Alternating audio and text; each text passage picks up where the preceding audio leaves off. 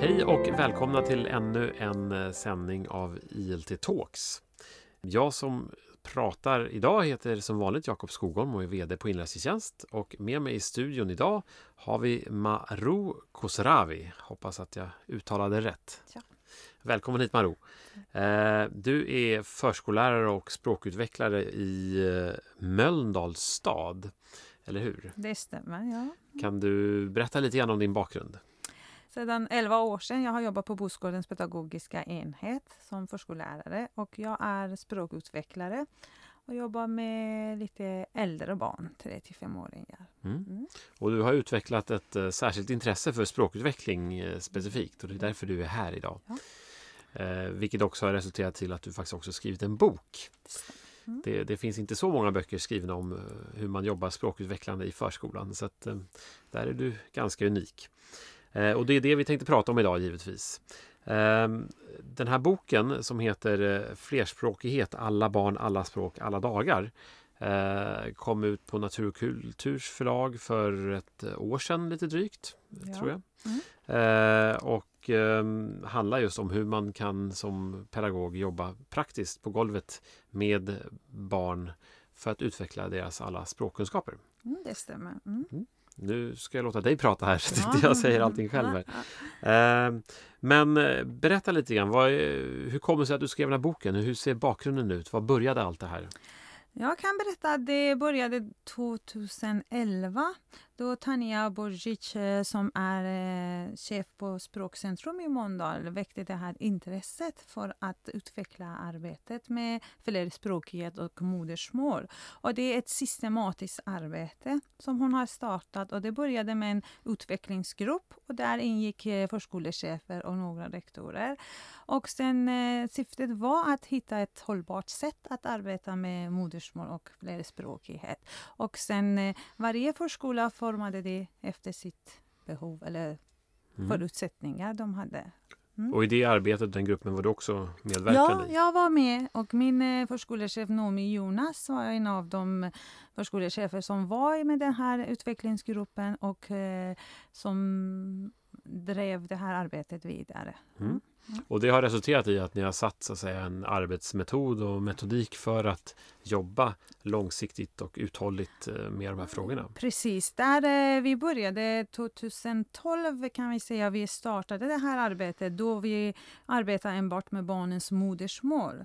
Men efter ett tag vi väldigt snabbt vi såg att alla andra barn var intresserade av att lära sig ett annat språk så vi övergick från modersmålsstöd till flerspråkighet. Det är det som vi säger för alla barn, alla språk, alla dagar. Okej, så även de barnen som har det svenska modersmålet så eh, inkluderade ni dem i det här arbetet? Precis, det är hos dem har blivit så att eh, att kunna ett annat eh, språk är ett kompetens. Mm. Så det här arbetet väckte intresset för det barnet, som, det barnet som har ett annat modersmål känner sig så stolt över sitt modersmål och vill gärna prata om det. Och de andra barn som har inte det, ett annat modersmål, de är så nyfikna och vill lära sig, vill Mm. kunna något annat. Så Mm. det är det som vi har lyckats med, känner vi. Ja, ja. Eh, och det är ju faktiskt eh, en väldigt viktig fråga. Vad, vad har ni sett för resultat här? Du nämnde lite kort, men om du vill utveckla just resultaten av det här aktiva arbetet. Ni har ju gått några år, du sa 2012, så nu är det ändå Ja. sex år ni har hållit på. Precis. Det är att vi har lyckats få in det i vardagen. Det är det viktiga som vi har lyckats med och vi ser att eh, vi har väckt intresset för flerspråkighet. Ju Mm. mer vi arbetar med det, desto mer visar barnen intresse för att kunna ett annat språk och vi ser att eh, vårdnadshavare, hur de uppskattar detta och som Mm. de känner sig bekräftade i sitt eh, språkidentitet. Så väldigt positiva feedback får vi. Mm. Och ni har lyckats få med er vårdnadshavarna i det här arbetet på ett aktivt Visst, sätt? det är väldigt viktigt att ha dem med för att eh, utan deras hjälp kan vi inte. Vi har på Bosgården har vi 30 olika mm, modersmål. Ja. Har vi på Bosgården. Jag själv kan persiska, engelska, svenska. Jag kan inte de 27 andra språken. Då måste jag kunna ta hjälp av vårdnadshavaren för Ja. att kunna eh, använda eller ja, lära barnen vissa ord på Ja, ja. det språk som barnen har. Mm. Har ni också kunnat se, nu har ni hållit på i sex år, så många av de här barnen har jobbat med har ju faktiskt gått vidare till skolan. Mm. Eh, har ni hört någonting från skolan att det här har intresset har gått vidare? Nu tar det en stund när man börjar lära sig riktiga eh, språk på riktigt i skolan då, men ändå har ni Mm. Eh, precis, för att vi har samarbete med skolan. Vi ser lite grann vad händer där. Men det är, ons, det är en önskan från oss att vi har pratat med Göteborgs universitet att vi vill gärna att någon forskar inom det här området. Ja, liksom, Vi vill se, ja precis. för att utreda den långsiktiga Precis. effekten av det. Precis, Mm. ja. Men, men ni ser tydligt de kortsiktiga eh, Det effekterna på, på barnens intresse. och- intresse. Det mm. ser vi verkligen. Ja. Mm. Spännande.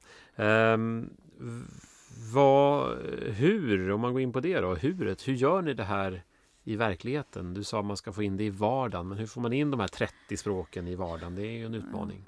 Det som vi gör är att vi mm, väljer enkla vardagliga ord. Som, det ord som vi använder i vardagen. Det kan vara till exempel vid matbordet, maträtter, mjölk, bröd, vatten som man äter. Så man vill lära oss hur säger man vatten på arabiska, på danska, på eh, norska och olika språk. Och i hallen, situationen där, om vi jobbar med olika områden i läroplanen, till exempel vi jobbar med matematik, då lär vi oss ett och tre, eller vi lär oss färger. Så vi frågar barnet, om barnet inte kan så vi frågar vårdnadshavaren. Vi spelar in och så vi lär oss. Det är Mm. så enkelt. Mm. Enkla vardagliga ord som barnen känner igen. Så, Ja. Mm. Ja. Och så vi jobbar mycket med ordanalys också när vi läser eh, bok för barnen. Vi har mycket bokdialog och så är eh, det är vissa ord som vi stannar lite extra till och analyserar ordet. Vad betyder det?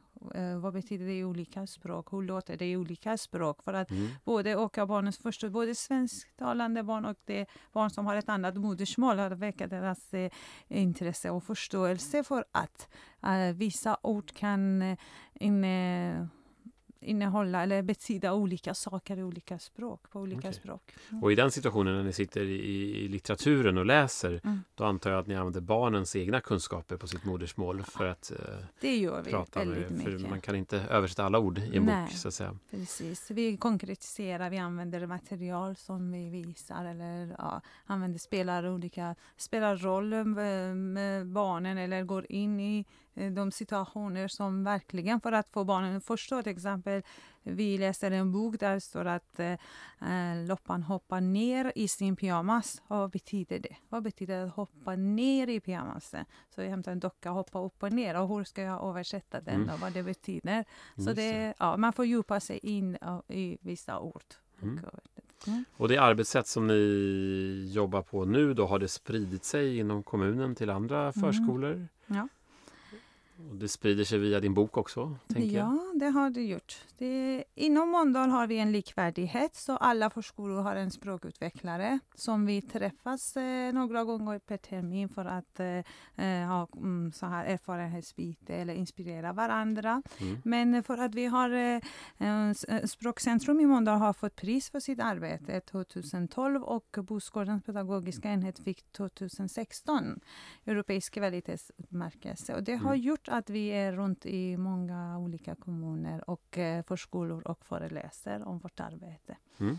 Mm. Det har resulterat i det bok som jag har skrivit. Spännande. Mm. Eh, och du sa här eh, att man skulle börja i vardagen. Men om du skulle sammanfatta några tips till, till pedagoger om hur man kommer igång och kanske tar ett steg vidare. Vad är det just att börja i vardagen? Ja. Jag brukar säga att ta ett papper och penna ut i hallen, fråga vårdnadshavaren på morgonen. Så beroende på vad vill du arbeta med, vad du är intresserad av, visa intresse och visa nyfikenhet. Visa att eh, du är intresserad Mm. av barnens språk och så att eh, fråga dem, skriv ner det och så upprepa och så kommer ni lära er.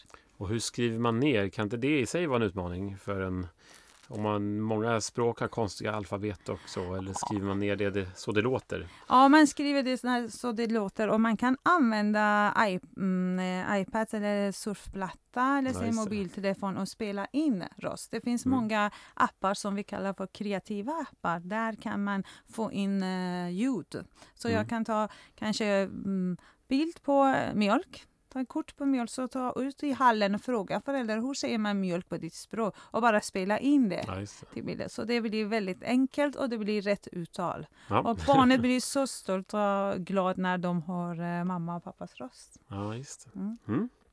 Vad spännande! Och den som vill fördjupa sig ännu mer så kan ju faktiskt eh, gå till bokhandeln och köpa din bok. Visst. Mm. Ehm, och den är säkert lätt att hitta.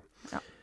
Bra, men därmed vill jag tacka för att du kom hit Tack och själv. eh, delade med dig av dina tankar i vår lilla podd. Och eh, ni som vill komma i kontakt med oss här på Inläsningstjänst kan eh, mejla till podcast inläsningstjänst.se. Eh, och ni får gärna komma med tips på andra gäster som vi kan bjuda in till ILT Talks. Eh, vi finns även på Facebook, på, heter ILT Inläsningstjänst och följ oss gärna där. Och glöm inte att prenumerera på podden så att ni får nästa avsnitt automatiskt. Tack så mycket! Tack.